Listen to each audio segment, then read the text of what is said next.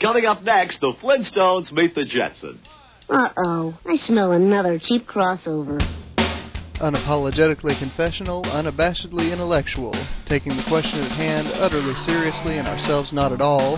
This is the Christian Humanist Podcast, your online, somewhat informed conversation about literature, theology, philosophy, and other things that human beings do well. Your hosts are Michial Farmer, David Grubbs, and Nathan Gilmour. The straw runs down his arm and leg, under the carpet out to the keg. A secret party tonight at Point Loma. And the hay- Hi, and thanks for downloading a very special episode of the Christian Humanist Podcast. I'm your moderator for today, unemployed graduate student Michial Farmer. Joining me, as always, is Assistant Professor of English at Emmanuel College in lovely Franklin Springs, Georgia, Nathan That's P. me. Yep. Hi, how Nathan Gilmour. Uh, how's it going? I'm doing well, man. Uh, also joining us is graduate instructor of English at the University of Georgia, Mr. David Grubsy Grubbs. Can I call you Grubsy, David? Uh, f- uh, probably about a third of the people that I know do. So yeah, that's cool. Ma- makes me think of Wind in the Willows. Yeah. Okay, And the reason- that's even cooler. And the reason this is a very special episode is that the Christian Humanist Podcast has its first ever guest. It's our dear, dear, dear, dear friend, Dr. Chris Gehrz, who's an assist- associate professor of history at Bethel University in St. Paul, Minnesota. Thanks so much for joining us today, Chris. My pleasure. I'm actually in lovely Arden Hills, Minnesota, but we put St. Paul in the address because no one knows where Arden Hills is. Uh, lovely Arden Hills, Minnesota. Wow, we'll make Yeah. sure we, we catch that for the West Coast feed. Is Our, that in uh, the forest of Arden? Our, I don't our li- our listeners might know Chris from the CWC, the radio show podcast, although they're not going to know him if they've only been listening to that show this semester because Chris is on, um, what do you call it, sabbatical or furlough? Uh, it's, well, furlough makes more sense, but sabbatical. Um, yeah, I, I, I'm on sabbatical, and I, I have to say I haven't done any podcasting now for about four months, so I'm really rusty. Um, so this Do you is just feel like you're rehearsal. cheating on Sam Mulberry with us? I do a little bit, except that he suggested this. So if I am, it's his own fault. He played some weird facilitating role. Well, Yeah. speaking of him, he sent us an email late last night with a little bit of information on you that I'm now going to read. These are some fun Chris Gehrz's factoids. Um, he is I the can recipient. hang up still, you know. That's- What's that now? It's not, it's not too late for me to hang up. So Uh, these these are nice things. Plus, they're Oh, from okay. Sam, not from Well, me. proceed. No, that's He is the recipient of the 2008-2009 Bethel University Faculty Excellence Award for Teaching. Well, that's true. His Radio Modern Europe podcast is a bit of an internet phenomenon with well over 12,000 downloads of his 11 hour long epilo- uh, episodes. Who are all these people downloading hour long podcasts on modern European history? No idea. My wife, actually, I think she she uh, listens really? to the podcast. His portrayal of Martin Luther in the Reformation polka has been seen by over 71,000 YouTube viewers. Some of my finer work, I think. His portrayal of Mr. Peabody in the CWC animated short CWC Improbable History Galileo has been seen by over 39,000 YouTube viewers. I love that one. Yeah, I love playing a dog. It's His, it's really easy for some reason. well, it's a super intelligent talking dog that invented time travel. To be fair, his his his Saint Augustine rap has been seen by over 12,000 YouTube viewers, twelve thousand more than I wish I'd seen it. and that's over that's over 134,000 downloads slash views. Number says Sam that any of us podcasters slash uh, bloggers would be happy to have. And finally, he says, more importantly, he is a really great teacher and kind of a hero of uh, mine, Sam Mulberry. It's all, not that you're not my hero, too. Oh my goodness. Well, it's just okay. Now, now I, I I, intentionally, to by the way, I intentionally didn't listen to your last podcast because I had heard that you'd said um, someone said obsequious things about me, and I, I knew there's just no I can live up to anything you guys have said. So I'm just gonna come in ignorance and, and hope it works out for the best. Well, Chris, I do have to ask. There are actually two versions of the Reformation polka available on YouTube. Hmm. Uh, is yours the cover version, or is the other one the cover version? The cover version. Who, who's Yes, the original? Uh, that's a good question. You'd have to ask Sam. He's the one who actually posts all that stuff. But Sam didn't write the song. Right? no, the- the song is old. A, a Lutheran pastor in Iowa wrote it years ago, and he just found it. Um, I forget when we did it, like five years ago. Okay, all right. Yeah. I gotta say, we were in church. Um, we were in church on Sunday. and We sang "A Mighty Fortress Is Our God," and the Reformation polka was the only thing I could think about. So, congratulations for ruining Martin Luther. I ruined it. Sorry.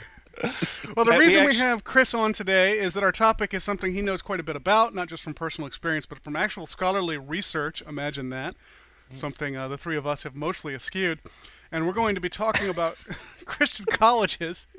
And before we ask Chris about his research and his experiences, we're going to be rude and talk amongst ourselves for just a moment, and then we'll, we'll come back to Chris. Um, so, one starting point that we all had when we started this podcast was the fact that the three of us all attended Christian colleges.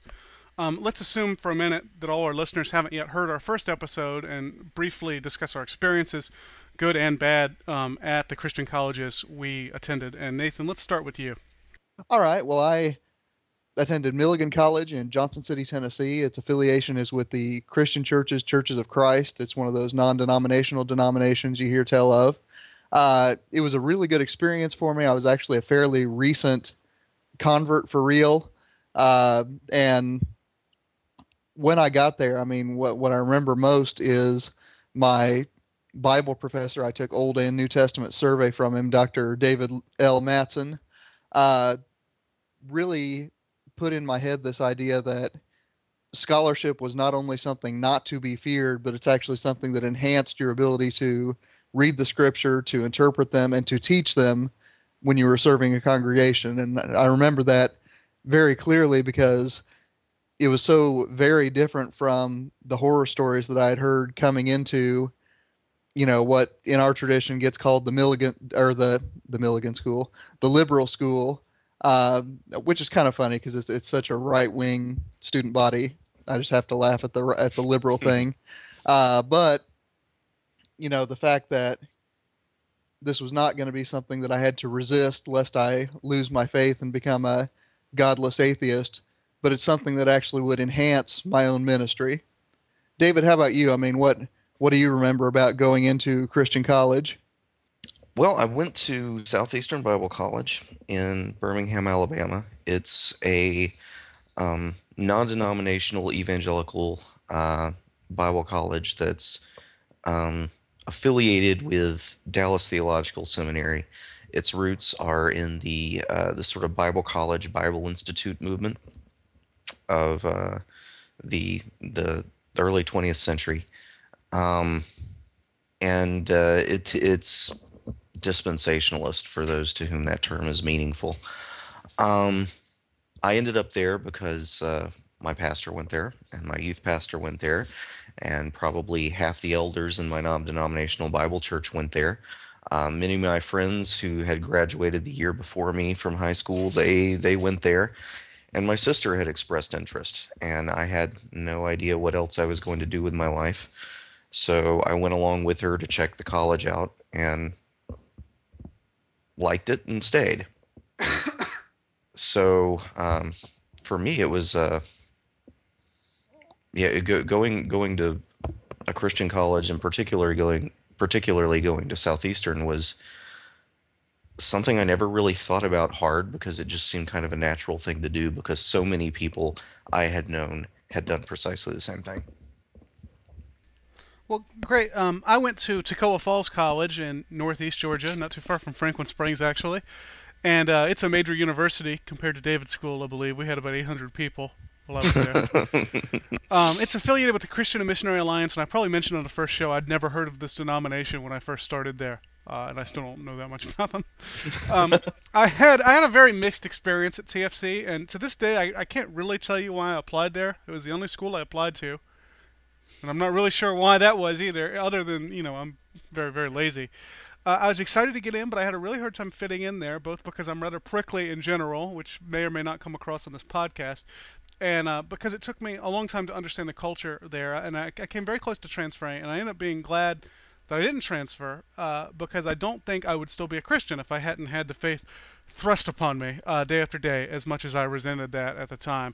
And um, certainly going to TFC affected the sort of work I do. There's no doubt. For example, that I wouldn't be involved um, in this podcast if I hadn't mm-hmm. attended a, a, Christian school. So, if nothing else, I'm glad for that. Um, Chris, let's let's move on to you. You're you're in the opposite direction to some degree as the rest of us. We got our bachelor's degrees, and in Nathan's case, his master's degree as well, um, from Christian colleges, and then we were pushed out into the cold, heartless world of the secular academy. Um, but you got your education from best I can tell, non-sectarian schools, and now you teach at a Christian university. So uh, why don't you tell us uh, first of all? You can talk about where you went to undergrad and, and your uh, graduate school as well. Um, but I also want to know what attracted you to Bethel, and uh, what kind of culture shock, if any, did you experience when you got there? You mean moving from the cold, heartless world into the warm bosom of the church? That's Is true. the- Yes. Okay. Um, yeah. Uh, well, let me start with a little autobiography. I grew up in the Twin Cities, just kind of east, actually, of where I'm currently sitting in Stillwater, Minnesota. Um, and I grew up. My denomination is fairly small and doesn't have a lot of uh, a lot of uh, churches in the South. It's called the Evangelical Covenant Church, and I'll talk more about the the background of it because it has some affinity with Bethel. Um, I remember applying for college. I don't think I applied to a single Christian college, and apart from North Park, which is the Covenant School in Chicago, I don't think I knew of any Christian colleges. Um, I honestly had never heard of, say, Wheaton or Calvin until maybe my sixth year of graduate school, um, and that's partly because I went to a private college prep high school, and the guidance counselor never would have thought to suggest those places. And so I was looking at actually a lot of schools in Virginia because her son went to school out there. Um, and I think even if I did know, I wouldn't have wanted to because ages 16 to 20 were kind of my crisis of faith years. And I, I probably would not have found it appealing to go to a place like Bethel. Um, so I ended up going to the College of William and Mary in uh, Colonial Williamsburg, Virginia. So They, and they rejected me in case anybody's uh, keeping score. It's it's an elite institution, and uh, my my dorm actually overlooked the parking lot for Colonial Williamsburg. So the story I like to tell is I'd wake up and see the blacksmith getting out of his Corolla and, and walking off to work. It's, it's not it's not a way to go to school. Um, so I studied history there, and, and at one point in time, William and Mary was, I guess, an Anglican school. It didn't actually become a state school, I think, until the 20th century, and it still has kind of vestiges of that. Um, but certainly, there's, I mean, no great sense that was a Christian school. Um, and even though I went to a Baptist church, um, and I think I went to the Baptist student group once, and that was only because David Letterman was just starting a CBS show, and I wanted to see it, and they had a TV, and I didn't. Um, after that, I went to graduate school at Yale University, um, which we were talking before the show. At least at one point was a congreg- congregationalist, and even maybe a UCC school, and they've and they've dropped whatever kind of notional affiliation they had um, in the last few years. So uh, yeah, it, it was very much the secular academy, um, and I have to say that that didn't bother me especially. I didn't think much about it. I'd say I did kind of typical modern, especially Protestant move of compartmentalizing, you know, faith and learning. You know, I, I I attended churches. I was very active in churches. It kind of resolved any kind of serious doubts I had in my teenage years, and you know, considered myself a Christian, but never thought much about what that implied for doing 20th century diplomatic and European history. Um, I remember actually teaching. as a teaching assistant one year in a 20th century Europe class, and we were talking about Stalin. And it actually did occur to me, kind of in midst of discussion, you know, how can I talk about Stalin and the Soviet Union in the 1930s and not talk about evil or sin? But it just seemed inappropriate, and, and so I kind of squelched that that instinct. Um, so then, coming out of Yale, I, I got my PhD in 2002. Um, had kind of a bad first experience with the job market, and so the second time out, I actually did look at some um, evangelical colleges, kind of on the recommendation of some some grad school friends I was going to church with, and applied to a few, got interviewed at a few places, and uh, ended up uh, getting kind of by an odd set of circumstances. Um, uh, hearing about uh, the job at Bethel. I actually heard about it before the department chair knew that it was official because my um, mom's cousin teaches physics here. So I, I kind of heard about by email. So coming here, I mean, it was familiar in some senses, um, in that I was I was obviously from here. Um, I knew people who were here. I had family who were here. Um, one of my parents' best friends in church was a business professor here, so I, I did know a little bit about Bethel. Um, and, and what I've kind of come to find, the reason I think that it made so much sense when I came and interviewed was that it, it comes out of the same kind of Swedish American pietistic tradition that my denomination does. And I've kind of come back to the Covenant Church as well. So, I mean, in that sense, it, it really feels like home, even though I'm, a, I'm one of those pedo Baptists that they, they permit around here. Um, in, in other ways, though, there was a lot of culture shock. Um, mean, like I said, I, I, had no sense of anything like you know the integration of faith and learning. I had never heard that phrase until I saw the Bethel application and realized I had to write an essay about it, and so I had to start thinking about. Like I talked about like incarnation in history or something in John chapter one, um, which was great, and, and, I appreciate it, but I was just totally unfamiliar, and I, I to this day feel fairly unconfident talking about it. So it, it, it's slightly funny that you guys consider me an expert on Christian colleges. Um, I, I'd actually say the most uncomfortable um, experience I had though was my first semester. I, I don't know if I was actually expected to do this or if it was a self-imposed what I saw as a burden, but the idea of starting class with prayer every day. I worry about that every day of my life. It's. Um, I mean, I'm just uncomfortable praying in public to start with, and I, I'm starting to get over that. But I, I just felt totally inadequate to do it. But I also there there's part of me that felt like this is inappropriate. You know, this this has nothing to do with the study of history.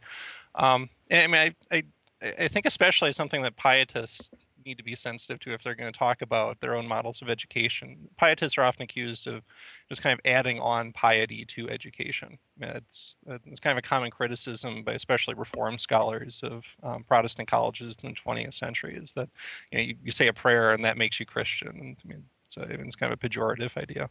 Um, mean, it's since I've grown more comfortable with it, I actually start to consider it a really important part of class. But you know, just culturally, that was a hard thing for me. Just just the way my students talked. You know, I, the Covenant is kind of evangelical, kind of not, and our students tend to be Baptist or fairly conservative Lutheran or or kind of non-denominational megachurch evangelical. So I mean, the language they use sometimes was was un- unfamiliar to me. I had a professor who uh, also didn't like to pray in class, not that I blame him. Uh, and uh, he just read the uh, collect every day, or the Mm, collect. I don't. I never remember which way to pronounce it.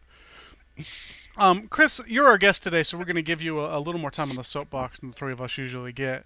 So uh, we'd like to hear about the research you're conducting right now on pietist education and how that fits in with your teaching work and experiences at, at Bethel.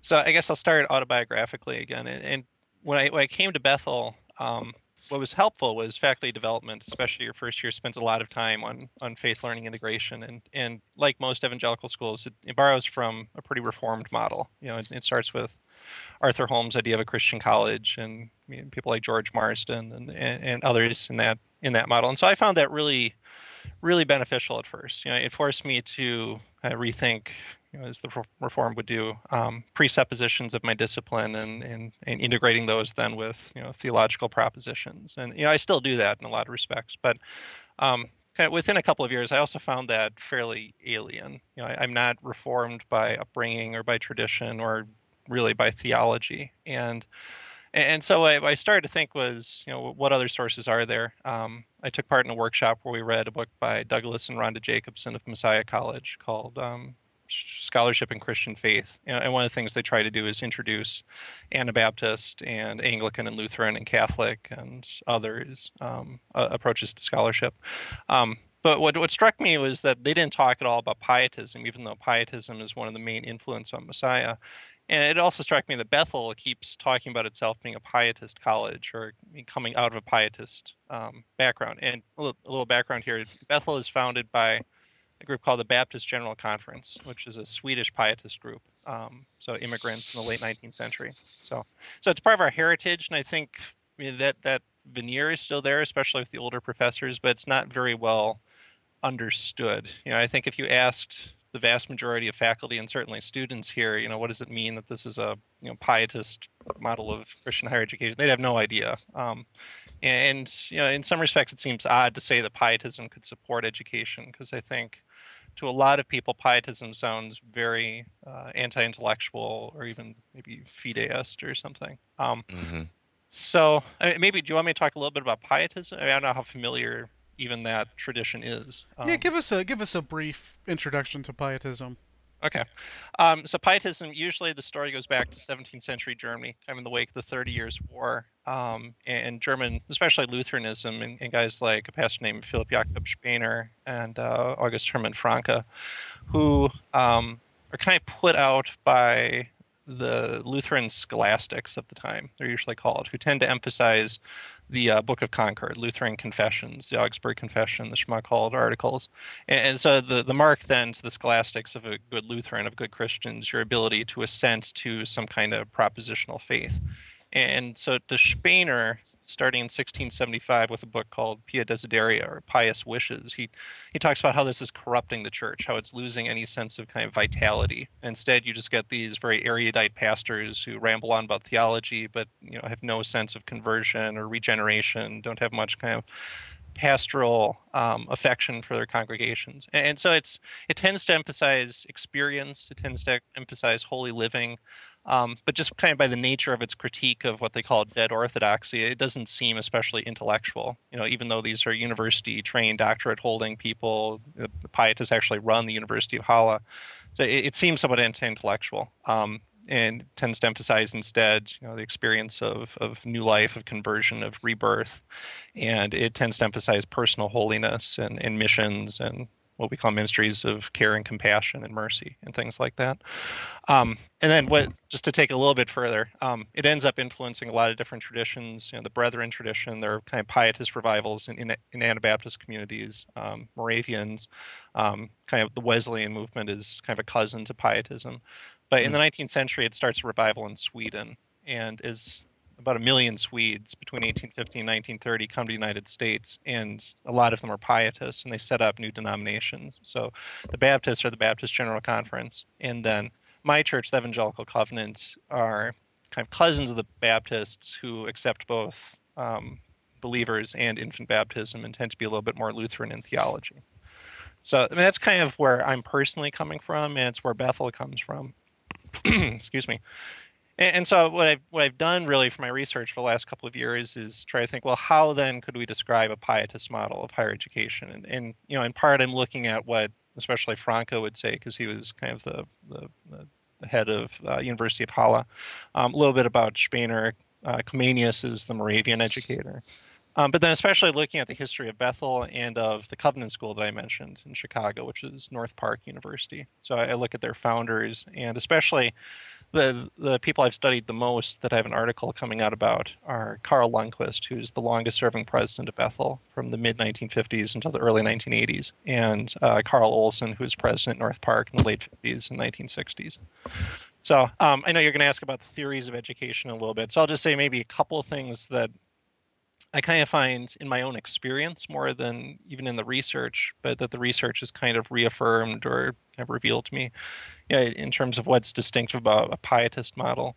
Um, number one would be the idea that for faculty, what we're called to do is, um, I mean, to teach, to do scholarship, but also, I mean, I, I keep thinking of it as a pastoral role. Um, uh, Lundquist says at one point that the most important thing that education can do is is have the impact of one life on another, and he even says that he'd rather have you know Christians who can do that than you know great scholars because that, that's ultimately where education um, kind of does what it's supposed to do. So I mean, we spend a lot of time here. we spend a lot of time here um, thinking about you know how do we form we tend to call friendly and helpful relationships with students. Um, I think to a pretty extraordinary degree, students are invited to faculty houses. You know, spend a lot of time in offices. Um, there's a lot of kind of counseling that goes on. So I mean, that, that that's kind of a fuzzy thing to pin down. And I mean, I'd, certainly, I'd have one thing I struggle with is that that was not the model given to me in graduate school, and I don't feel like I have any training for it. And I don't think our faculty development does a very good job preparing professors for that. But I, I do think it's it's fairly distinctive. And if you were to ask students kind of what was distinctive about Bethel, they would probably talk about a relationship with a professor. Um, Guys, was think, that your experience? I'm sorry to cut you off, Chris. Yeah, sure. Was that your experience at your colleges as well? Because that was definitely how TFC worked. David, go ahead and take it. Absolutely, absolutely. Um, uh, I remember going to the college president's house um, for just dinner. Um, the regularly uh, the smaller, you know, some of the smaller classes, the professor would just kind of say, "Hey guys, it's a nice day. Uh, let's go up to the Barnes and Noble and we'll get coffee and we'll sit out on the terrace outside and we'll do class there." Um, the the professors would have lunch in the same lunchroom with the students, at the same tables with the students, and and lunch would just be uh, a, a big conversation. We knew what our we we knew our professors' families. We knew their children. Uh, you know, they they made us part of their lives, and so so yeah. Yeah, I'd say I was definitely the case at Milligan too. I you know I actually started out as a computer science major, um, which obviously didn't pan out. Uh, but you know I remember going over to you know Tom Barkis's house probably three or four times within my first semester uh, and you know really being welcomed in by his family. And then as my um, my undergraduate career progressed, I mean, I really did become a disciple of one professor in particular, Phil Kenneson, who taught me my philosophy and theology And I mean, I you know when I think of my undergrad years, that's what I think of. I think of Phil Kenneson really pushing me with questions, guiding me when I was wandering, uh, you know, giving me assurance when I was, you know, fouling up and, you know, slapping me around when I got complacent. So, I mean, it was definitely that one on one connection. I um I remember having a conversation with a TFC professor after I left, where he was he was complaining that there wasn't enough done about teaching, and he says, well, if we're going to be a research two school, they really need to elevate the teaching. And I said, look, TFC is not really, and I assume this goes for most most religious schools. It's not really a research two school. It's a research three school, in that teaching comes second, and what what comes first is really mentoring, because because that's really what what what they have to offer. So. Um, Yeah. Yeah. I mean, it's interesting to hear you guys talk about because that was I mean, that, that's obviously it's very different than my own experience. Um, you know, William and Mary was not a huge school; it had five or six thousand undergraduates. But I mean, apart from my Russian history prof, I, I, think he was the only one to invite us to a house, and I, I never had that kind of close relationship. And it, I, I don't know if this is. I mean, it's certainly not unique to, I guess, the Pietist college. It seems pretty broadly true. You know, of small colleges generally, but of evangelical schools. Um, Sure. yeah, and I, and I yeah. was chuckling a little bit, Chris, when you talked about Arthur Holmes because, uh, I mean, that book, The Idea of a Christian College, I mean, just supplies pretty much the totality of our of our vocabulary here at Emmanuel for talking about what we do. Mhm. So I, clearly, I need to I- read this book. yeah, Yeah, I mean, it's- it, it, it's one of those things. You Yeah. know, I, I- until I read the book, which I didn't do until over Christmas break, uh, you know, I thought that it was this sort of you know insider's vocabulary that Emmanuel professors shared with each other, and then I read the book and I said, "Oh, okay, I mm-hmm. I get it now." So, David, this is the sort of thing we need to read before we applied for jobs at Christian schools and just mimic its vocabulary. Clearly, Very clearly, yes. yeah, David, if you want to come down to my office, I've got a copy in my hand right now. So and he'll hit you in the head with it.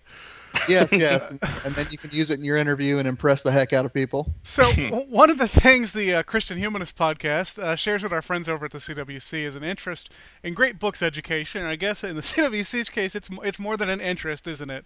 It's a uh, it's an academic and professional commitment. It's a great books education. But I'd like to go to, around to our virtual table um, now and talk about the places we see where Christian education intersects with that great books education, either in theory or in practice. Um, so, David, let's start with you.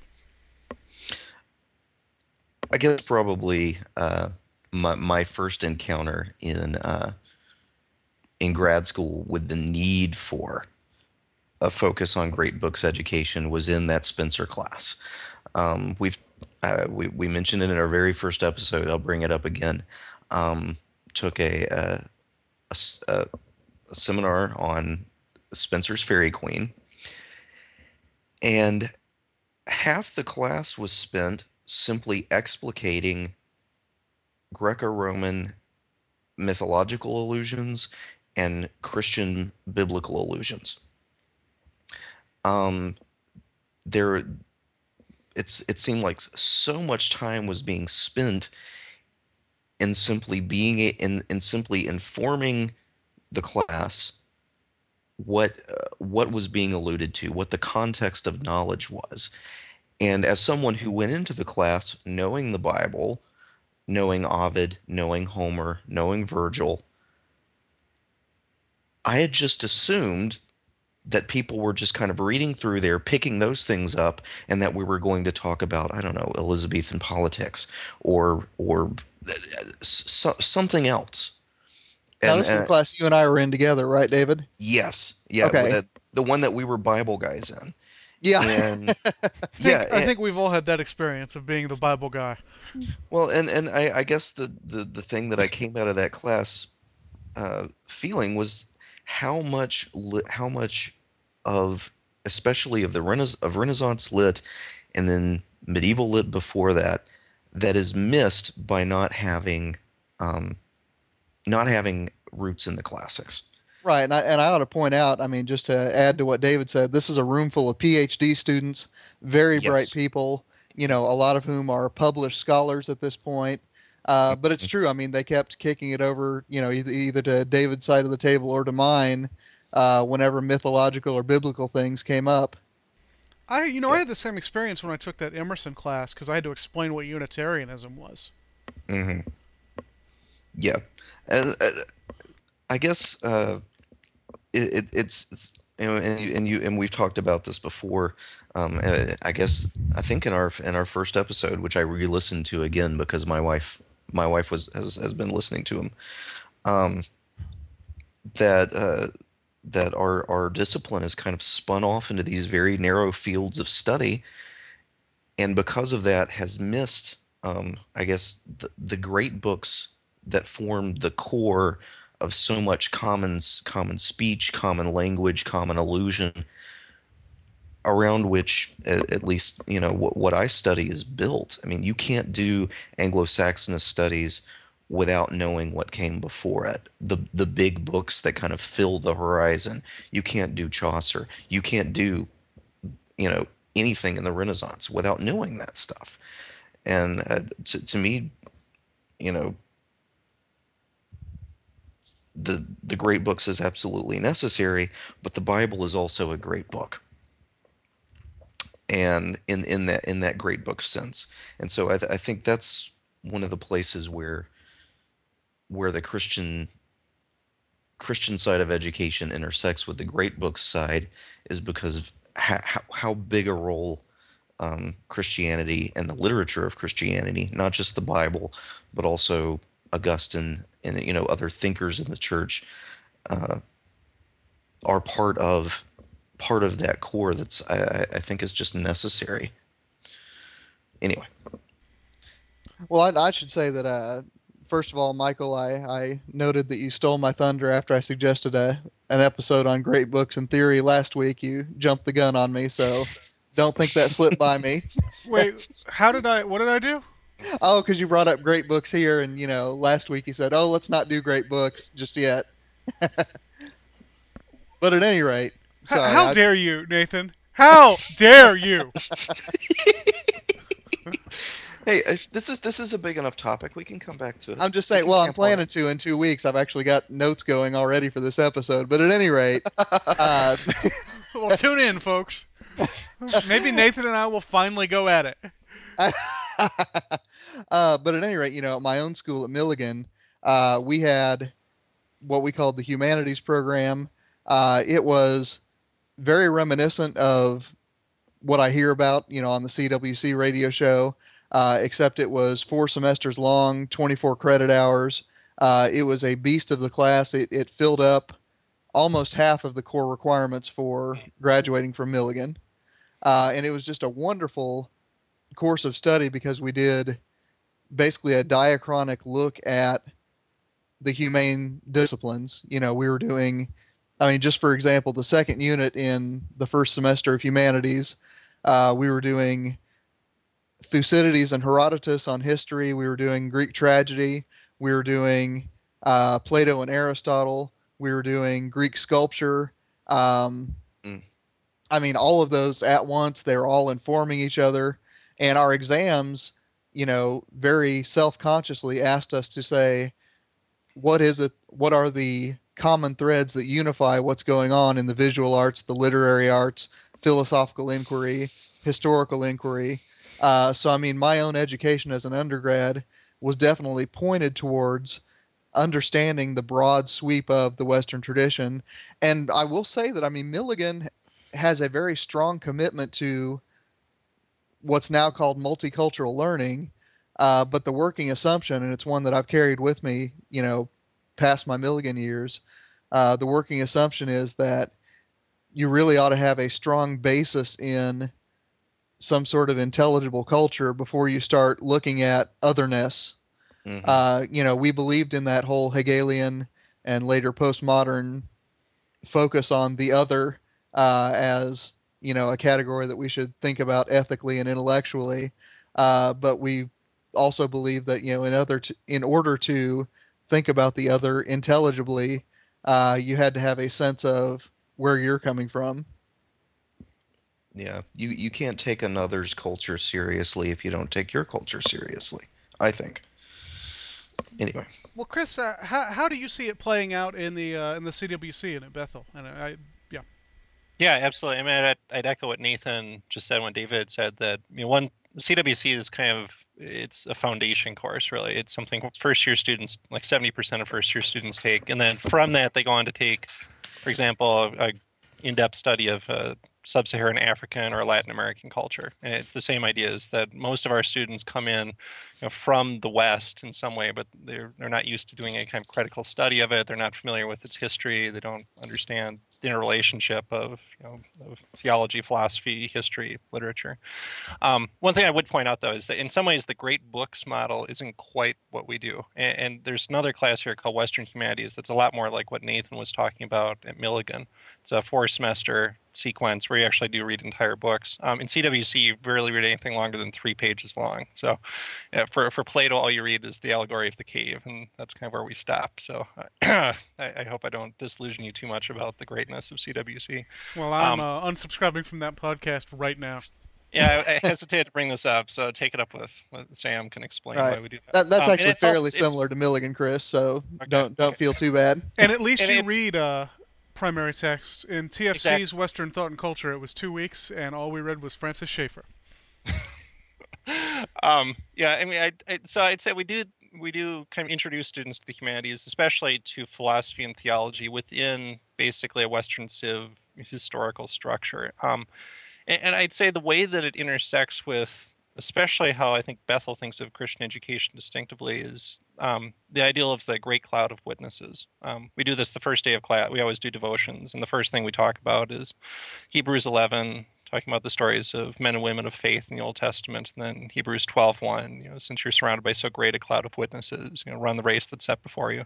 Um, and, and the key there we we try to highlight is that this this points then to Jesus Christ, and and so I think the implicit idea we, we want to convince students of is that you know CWC is kind of filling in a, a gap in the biblical narrative between the Old Testament, New Testament, and then you know end of times that there's this continuing story of faithfulness and the the different people the different ideas institutions movements we're talking about you know are part then of a great cloud of witnesses and, and, so the key there is that they're they're witnessing to jesus christ you know they, they point you towards christ which um you know, I, I tend to that that's the ultimate end of Christian education. You know, it's not really about learning Christian ideas or developing a Christian worldview. It's about you know, pointing you towards you know the Word, uh, and so I that that's what I see as valuable. The idea that the humanities themselves can witness to Jesus Christ. And I um I'm, I'd like to add that I, th- I think one of the values is that the the great books education goes a long way, or it should go a long way anyway, in keeping us from being locked into uh, kind of a narrowly cultural perspective, and especially once you get past the New Testament, you get this image of what Christianity looked like in different cultures, and you see that even though they believed, in, in some cases, very radically different things than we do, they were still Christians. So the Great Books education, especially when you look at it through theology, can broaden um, our horizons. And as far as the non-Christian stuff, Plato and Aristotle and who have you, um, it gives us a real idea of where the ideas we take as Westerners, the ideas we take as a priori truths, where they come from, and the work that had to be done in order to make them a priori. It gives us a chance to doubt them um, to interrogate them, and then to decide if we should really take them as givens and figure out what the world will look like uh, if if we don't do that.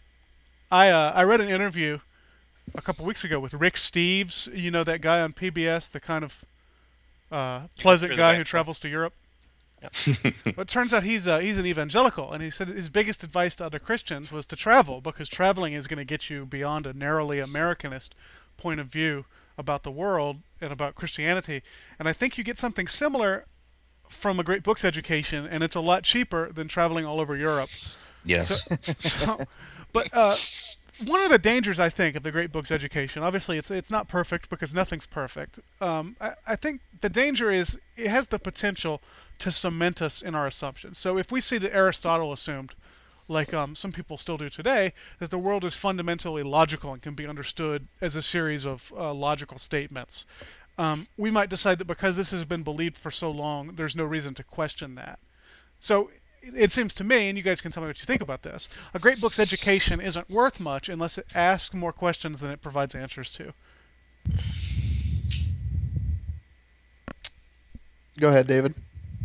Um, well, I'll, I'll leap in if you want. Um, yeah, I, ahead, Chris. I fundamentally agree. I mean, and, and I think one thing we try to highlight with CWC and intentionally try to disturb our students by is the idea that there is no single Christian answer to any of the questions we raise. That I everything we raise starts a conversation that's that's often um, fairly uncivil. Um, I mean, whether it's about faith, faith and reason, or it's about you know political theology, or about the good, or aesthetics, whatever it is that you know we're not going to give you the answer. And you know, the job here is not to match up with what Augustine believes or what Professor Gehrz believes, but it's it's to realize that there's I mean, hopefully a dialogue or a very heated discussion going on.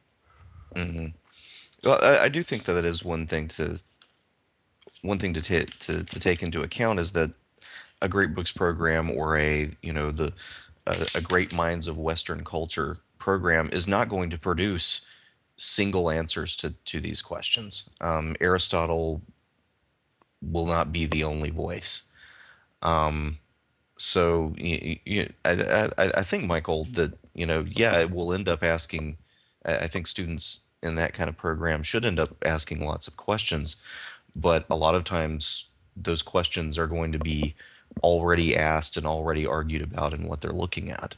Um, I, I think w- one of one of the disservices that uh, the uh, at least our discipline does to Western culture today is to treat it as this, you know, the West as this big kind of definable monoculture against which um, other cultures look so much more interesting. Anyway, Right. It's so I'm sure we'll get into this when we do our Great dedicated books. podcast. Yeah. I was just going to say, you know, it's almost as if you took all of that and said that there's a singular Greco-Roman narrative that you can point to, but that's sort of an inside joke that only people who read and listen will get. So, Take that, Brian McLaren. so, really, at the heart of what we're talking about here is a Christian theory of education, um, and so maybe we should go back and, and go go about defining um, one of these theories or, or several of these theories. So, what does the uh, what does the intersection of faith and education look like in your mind? And if we were opening, let's say, the long-promised Christian Humanist University, what would the coursework look like? And Chris, we'll take you on as a uh, visiting scholar, since I know you already have a job. I am on sabbatical, so And uh, let's start with you, Nathan. all right. Well, I mean, you know, one of the things that I think is a great resource is, you know, a a long habit of of reading what we're referring to as the great books because a lot of the things that folks like Plato and Aristotle, Augustine, John Milton, all these folks want to talk about education because they realize that unlike animals, you know, who seem to know what it is to be a dog as soon as they are born a dog, uh, human beings have to be humanized. You know, that's why we have the humanities. Uh, so, I mean, I think that sort of the working assumption for any sort of Christian education, any sort of education really, uh, is that education has a certain power, and we can certainly argue about what the limits of that power happen to be. But it has some kind of power to shape the actual existence of a human being. So, one of the things that Chris talked about that I certainly agree with, uh, and David expanded on this, is that one of the things I would want to do in a, a Christian humanist university uh, would be to read books not that give answers that I agree with, but that ask questions that are more interesting than the questions I would normally ask. And you know that's that's one reason why uh, in my own practice, in fact, starting this next fall, I'm going to be teaching Plato's Republic to, you know, these young evangelicals here at Emmanuel College. Uh, not because I think they all ought to be Platonists, I don't, uh, but because I think that Plato asked some questions that we've forgotten how to ask.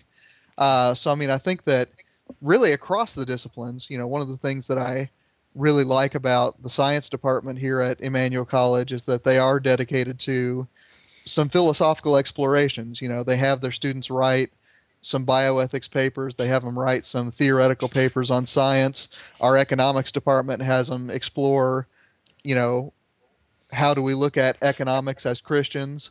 And, you know, really starting to take a step backwards and think about all right, these are the assumptions that the discipline in its current state seems to make.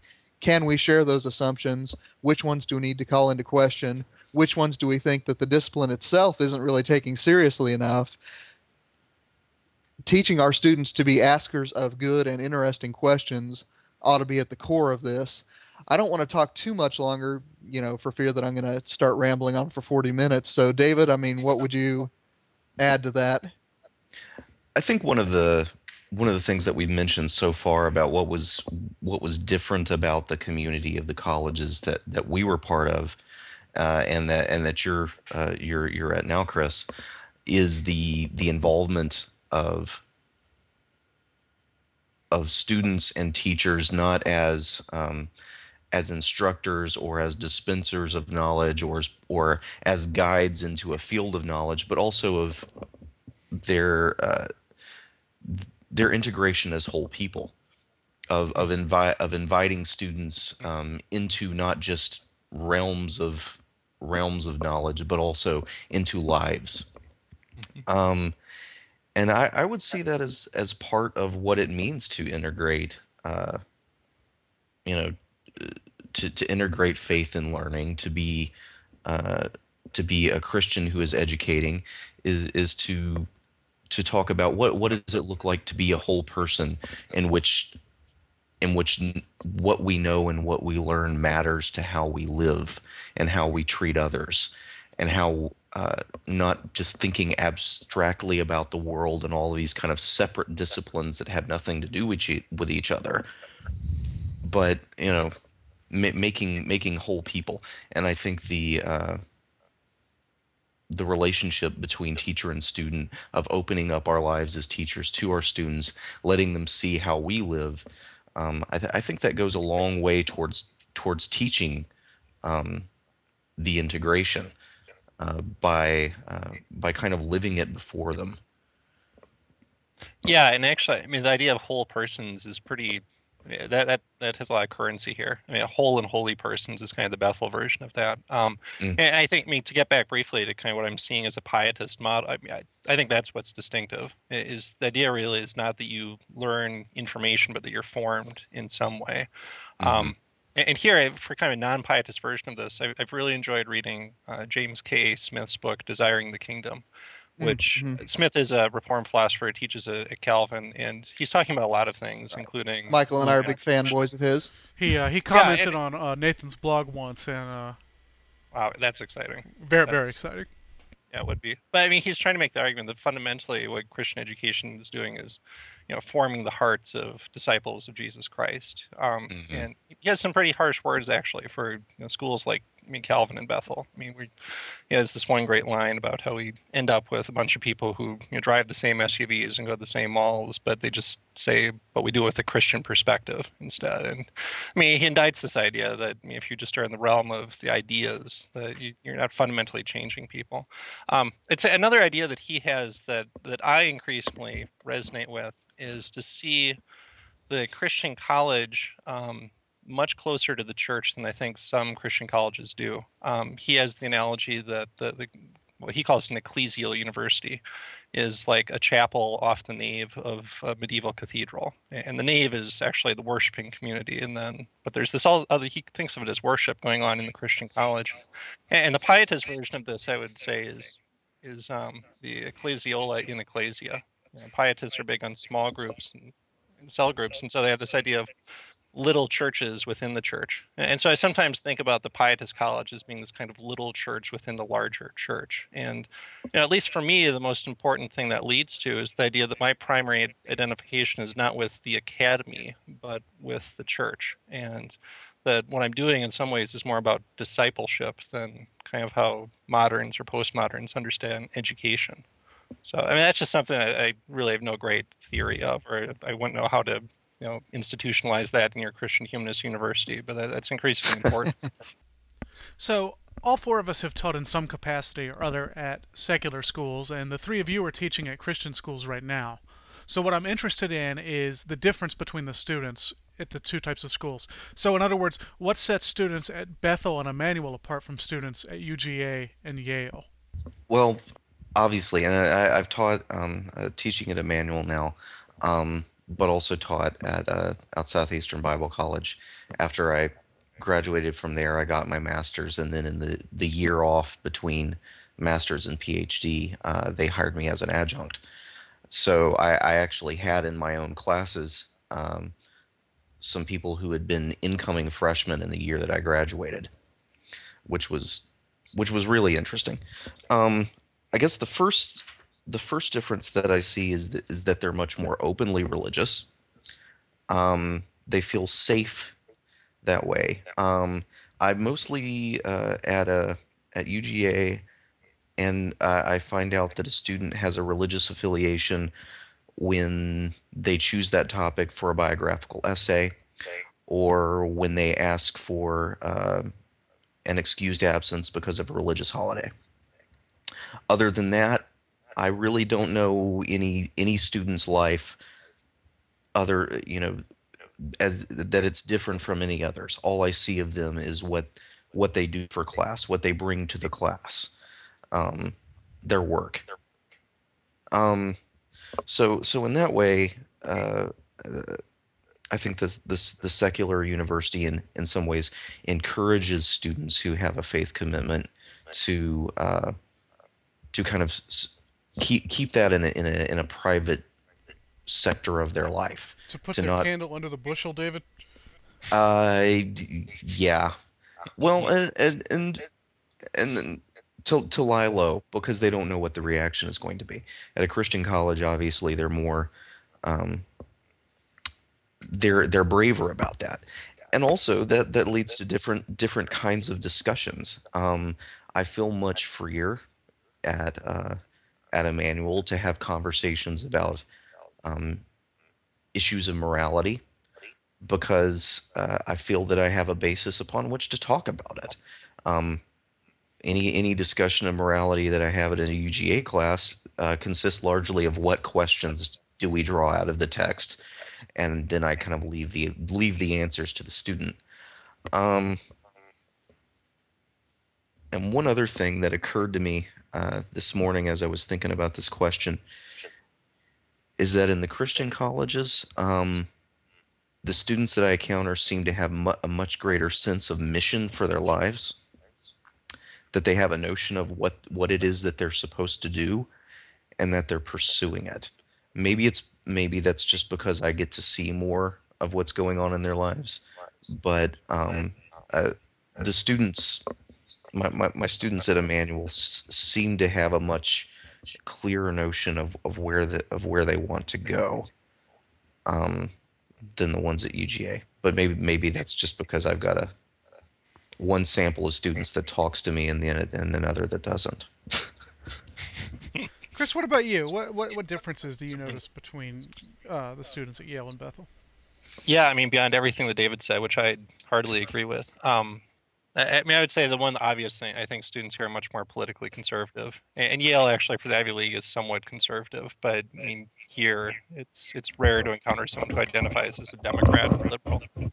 Um, but that said, I I think they're not not necessarily dogmatic about it, and I think especially by the time they're juniors or seniors, um, whether it's their politics or their theology, they're they're able to um, view it from some critical distance. Um, to actually listen to other perspectives. Um, in some ways, better than some of the students I met at Yale. Um, I think the one thing that frustrates me, I guess, about a Christian college, or at least Bethel, um, as opposed to Yale, is what one of my colleagues calls the lack of an intellectual subculture here.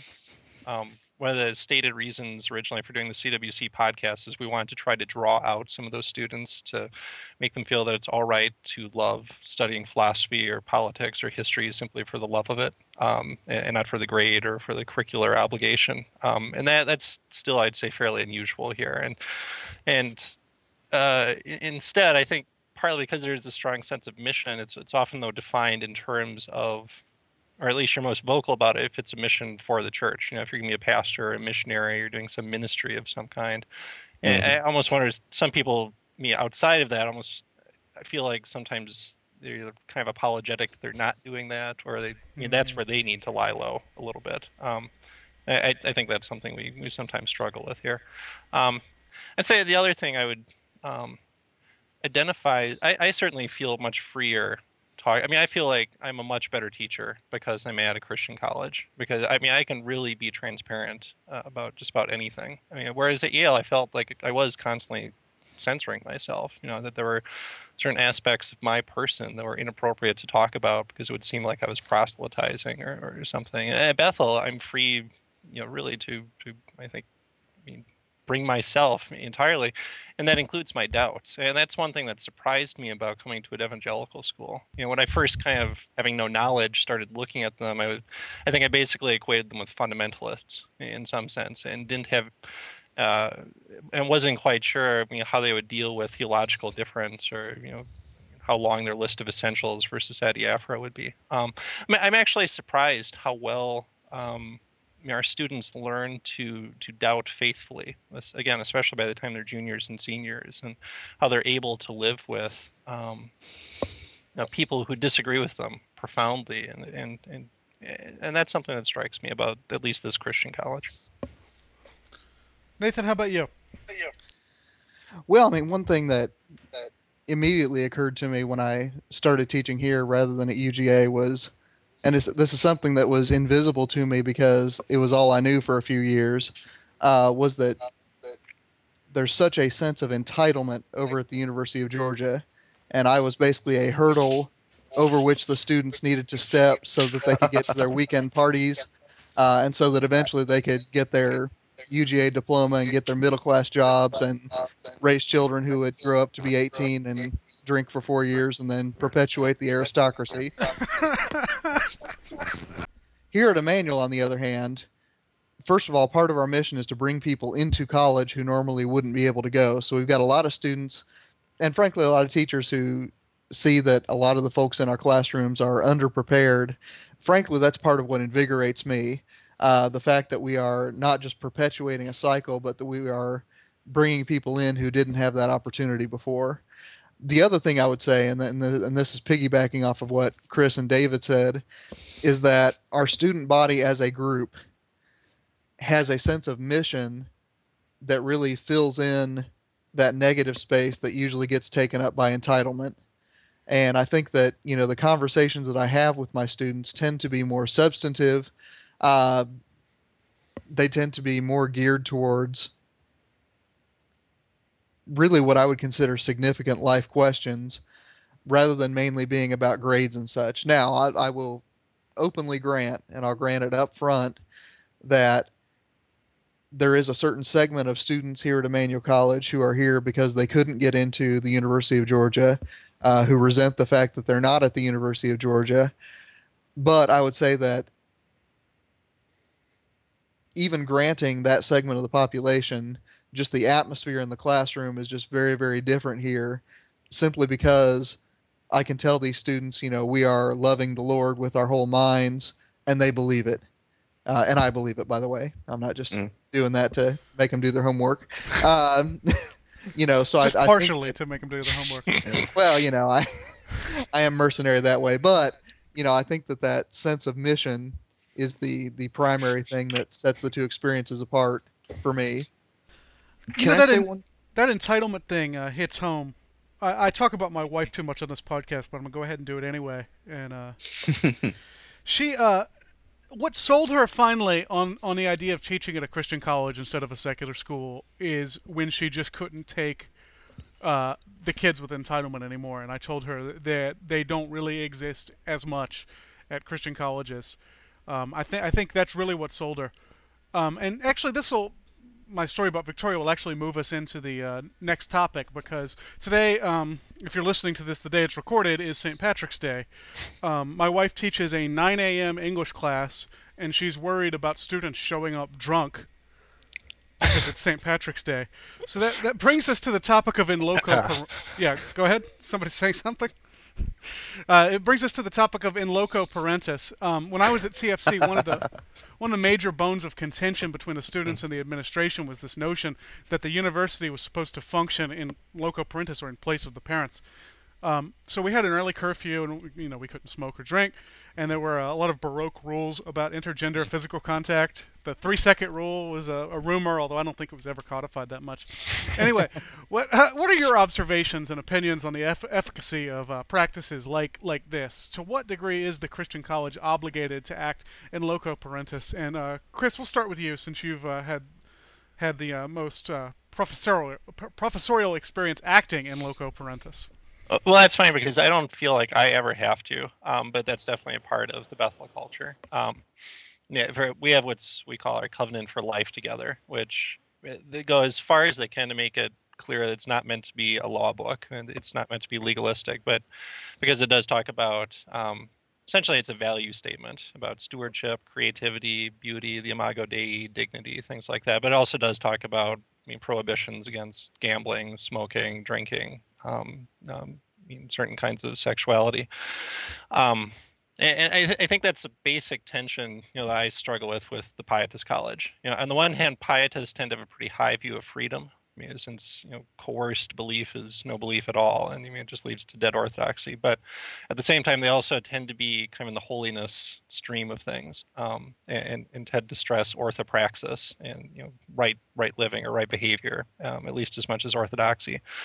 So, I mean, it's something Bethel I think has long struggled with. You know, reading like reports from the '60s and '70s. You know, you, you see these these administrators struggling with kind of changing student culture, and you know, they don't want to see themselves as authoritarian, but they also can't be permissive. And so back then, that would have meant prohibitions against dancing. Um, the joke here is that among Baptists is that you don't want to have people engage in, in sex because it might lead to dancing. Um, and, and so that that went away a few years. I think that stopped here at Bethel maybe two years before I came. So that, that took a long time to shake. Um, It's still the case at Milligan, and we still tell that joke. okay, go Uh, facial hair was against the rules at TFC until my second semester there. There was a there was a strange rule about that at Southeastern too when I first got it got there, but it was you could have facial hair if you showed up with it, but you couldn't grow a beard during the semester because it would require intervening weeks of improper scruffiness.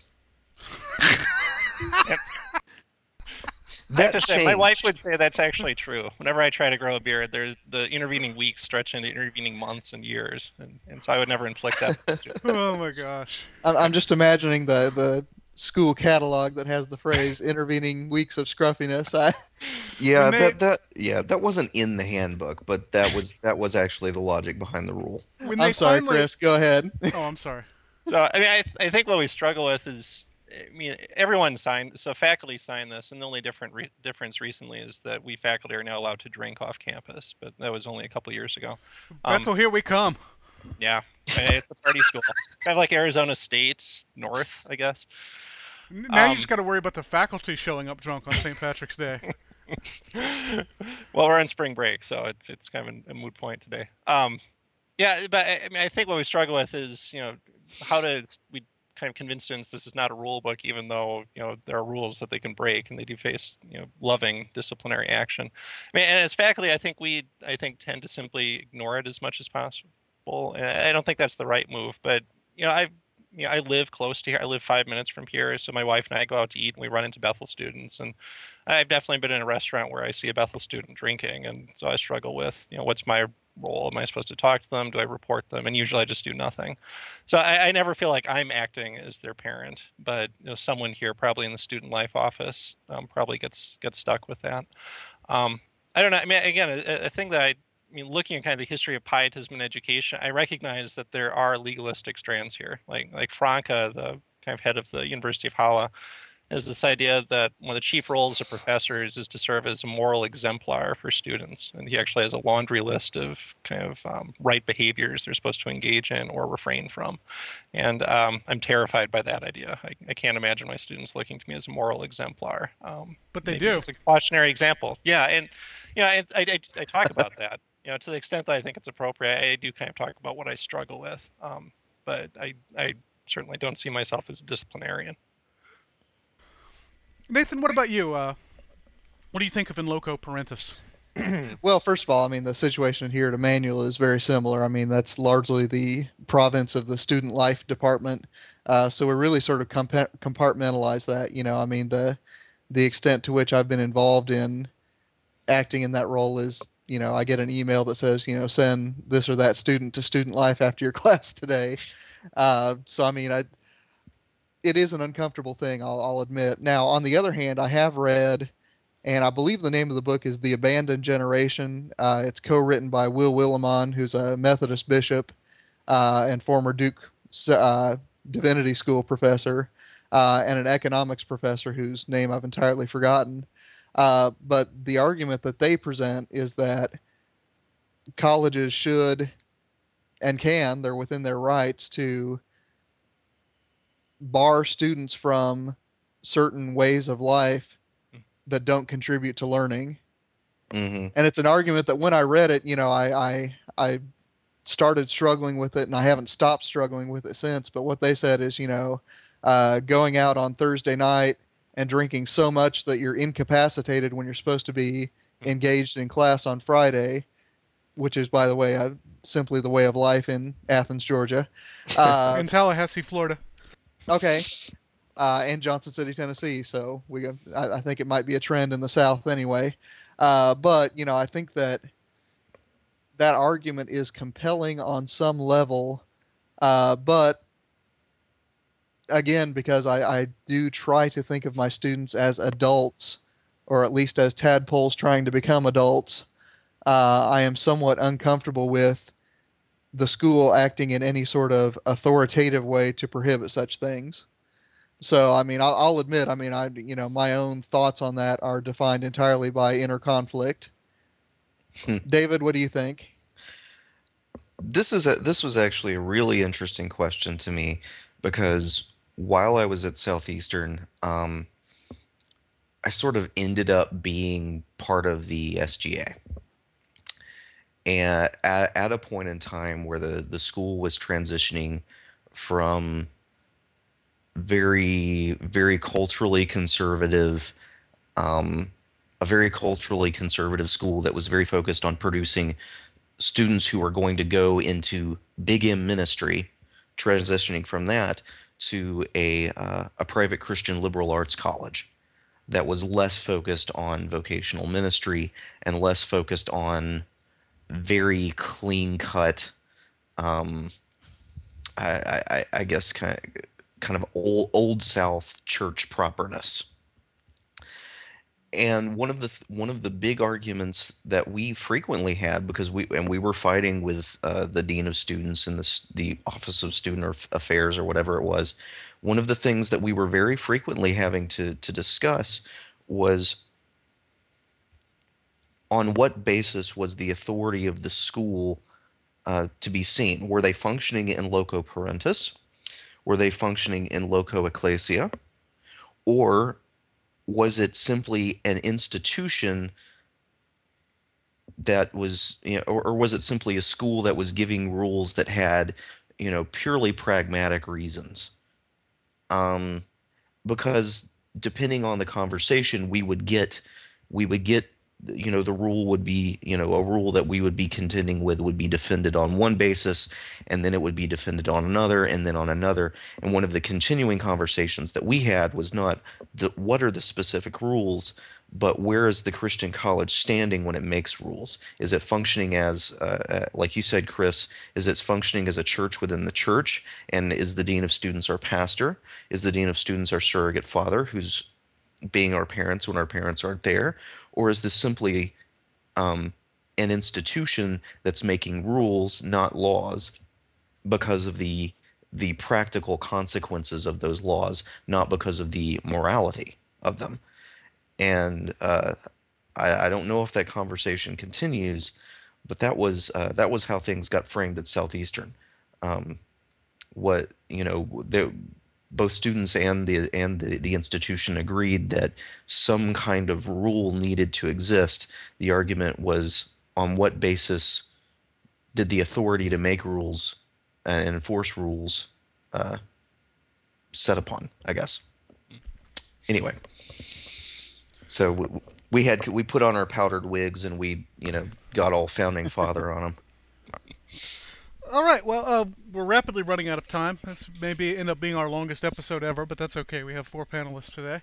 So uh, let's end with our, our usual takeaway question, and in this case, that's going to be something like, "Why are Christian colleges a sound investment?" and or uh, "What do we envision as their future?" So uh, answer one or both of those questions, Nathan.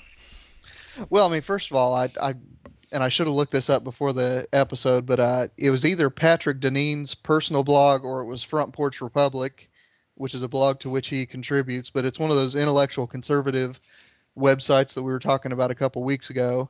Recently ran an essay talking about the price of college versus the cost of college.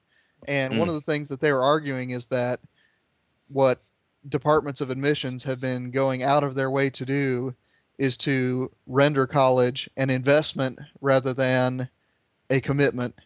And, you know, while they kept jacking up the price of college. They kept insisting that it would result in some sort of commensurate income increase over the next 30 years so that at the end of things there wouldn't be any actual cost to the human being.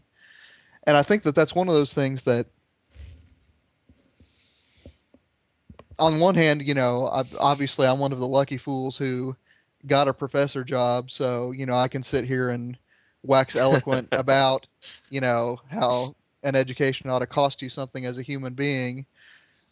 But I think there's some truth to that as well. And I mean, I, I guess if I were going to say, you know, what do I see as the future of Christian education, I would say that, you know, one of the things that was that has been emphasized to a greater or lesser degree over the course of the last 150 years is the idea that going to a Christian college, whether you're going to be an ordained pastor type, big M ministry, as David called it, or not, uh, you are going there sacrificing something of yourself for the service of the church.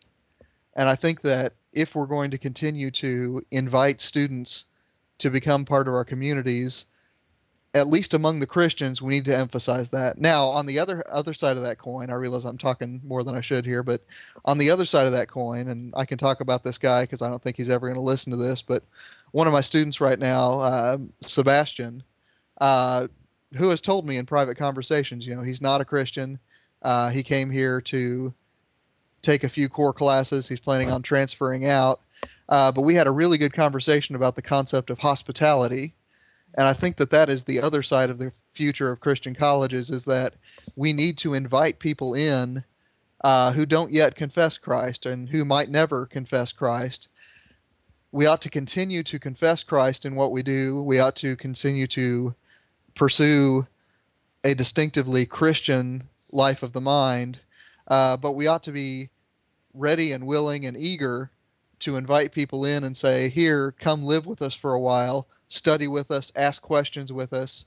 We want to hear your answers. We want you to challenge us. Uh, please be part of our community, even though at the moment you don't confess the same king that we confess. So, you know, those two sides of it, sacrifice and hospitality, are what I see as the future of the Christian college. I think you uh, may have opened up the door for an entirely different episode there, Nathan, with that last comment. I, I have a feeling we could talk about that for several hours. Oh, I could certainly. D- David, what do you think? Um, I th- I think well well this this is something interesting to me. Um, j- having my foot in in both worlds at the moment. Um, a lot of state schools at the moment are suffering because of state budgets. Um, I'm wondering if the same kind of thing is affecting private schools um, to the same degree. Naturally, when there's uh, when there's economic uh, unrest, uh, you know, all all all luxury investments like higher education are going to see some kind of a downturn. But uh, I, I do think it's interesting, at least that the Christian college, because it is because it is private, is not so tied to the the vacillations of uh, go- of government finance um, that uh, that the state institutions are. I think I just think that's there. I think. Yeah, I, I just think that's interesting um, at, at, the moment. But are they a sound investment? I th- I think they absolutely are, and it's because uh, as our culture gets more fragmented, whole people are going to become more important. Um, the the further our culture fragments, the further the people in it become not just not just different ethnicities, but but even microcultures. You know, the you know the culture of the people who followed that one YouTube uh, vlog channel. You know, uh, the, the further the further our culture gets divided up, the more whole people are going to be able to be salt and light in it. And I think that the Christian college can play a big role in in enabling um, Christendom to be that light, to be whole people who who live all of their life without compartmentalizing it in in a world that's just becoming more and more compartmentalized. I see that as a strength, and I only see it as getting stronger.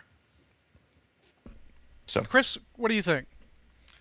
Yeah, I mean those are wow, that, that's fantastic. I mean the the one thing I'd add to the investment question would be, um, the, I do feel like it's a place not only where we cultivate whole people, but where you can get a you have some time to to really listen for your calling. Um, a piece that I often give my seniors when I teach senior sem is a sermon by Frederick Buechner, the kind of pastor novelist, where he talks about Isaiah's call, and and Eh, he says ultimately his conclusion is you should do whatever makes you most glad and what lets you serve others. But what he's really talking about is how do you sift out all the different voices in your life, you know, from whether it's actual people or from the culture. And I wonder if the Christian college, especially, is in a place to give people four years in which to do some of that sifting and some of that some of that active listening for their calling. Um, not to say that a lot of our history majors immediately find their career coming out of Bethel, but I think that is one thing we can contribute. Um, actually, the what do we envision as their future? I don't know if I have an answer. I know one thing that I'm struggling with. I know we're going to keep struggling with is what place does online education have in that culture in, in that future?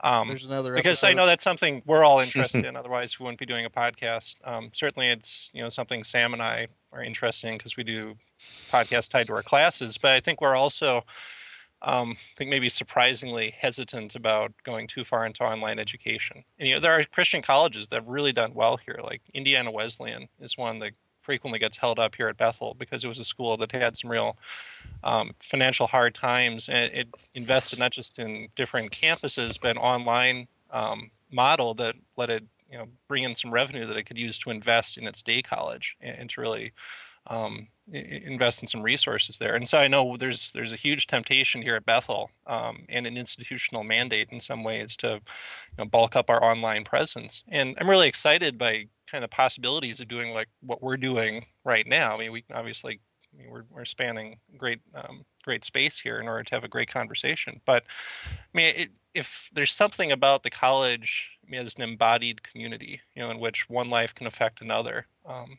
yeah, I, I I don't know how that happens in online education, and I don't have much personal experience of it, so maybe it can happen. But it, it seems like something we should be wary of. I'm I'm a little concerned about, at least for Bethel. All right. Well, um, that's our episode for today. Uh, thank you so much, Chris Gehrz, for coming on and talking to us. thank you, Chris. Hey, thanks. thanks for having me, guys. And you're welcome um, on anytime you want, of course. Um, David, what are we talking about next week? Well, um, I scrambled around frantically for a subject because this my my, my week always sneaks up on me, um, like a lion in the tall grass. Um, I'm I'm uh, I think maybe more interested than than than you guys in uh, genre fiction. And when we were looking at uh, sort of the the big three, the big three of literature, the the tragedies, the comedies, uh, the epics in film, um, I kept thinking about, well, what about the movies that don't fit in there? What about the books that don't fit? Uh, we've already talked about science fiction and fantasy. It was one of our early episodes. Um, next week, I think I want to delve a bit into horror and uh, see what comes out of that. Uh, sounds like a terrifying good time.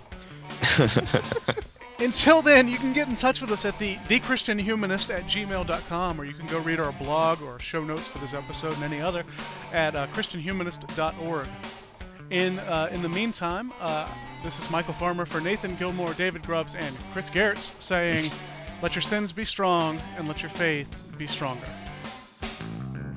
The straw runs down his arm and leg, under the carpet out to the keg. A secret party tonight at Point Loma. And the hate in your heart you're hiding well, but the booze on your breath is easy to smell.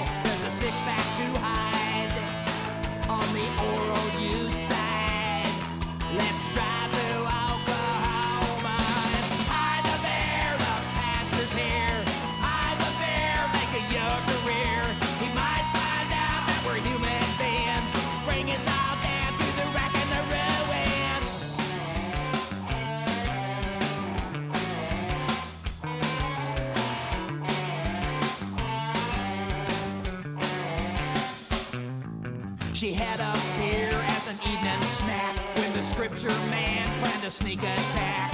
Suspension's the buzz out at Wheaton. As she packed her bags and gathered her books, scripture man gave her that lustful look. Yes, lust is his brew, but no one sees through. His minty fresh breath ain't reeking. When the coast is clear, you can kiss me, dear. We're a. The past is here, but they are.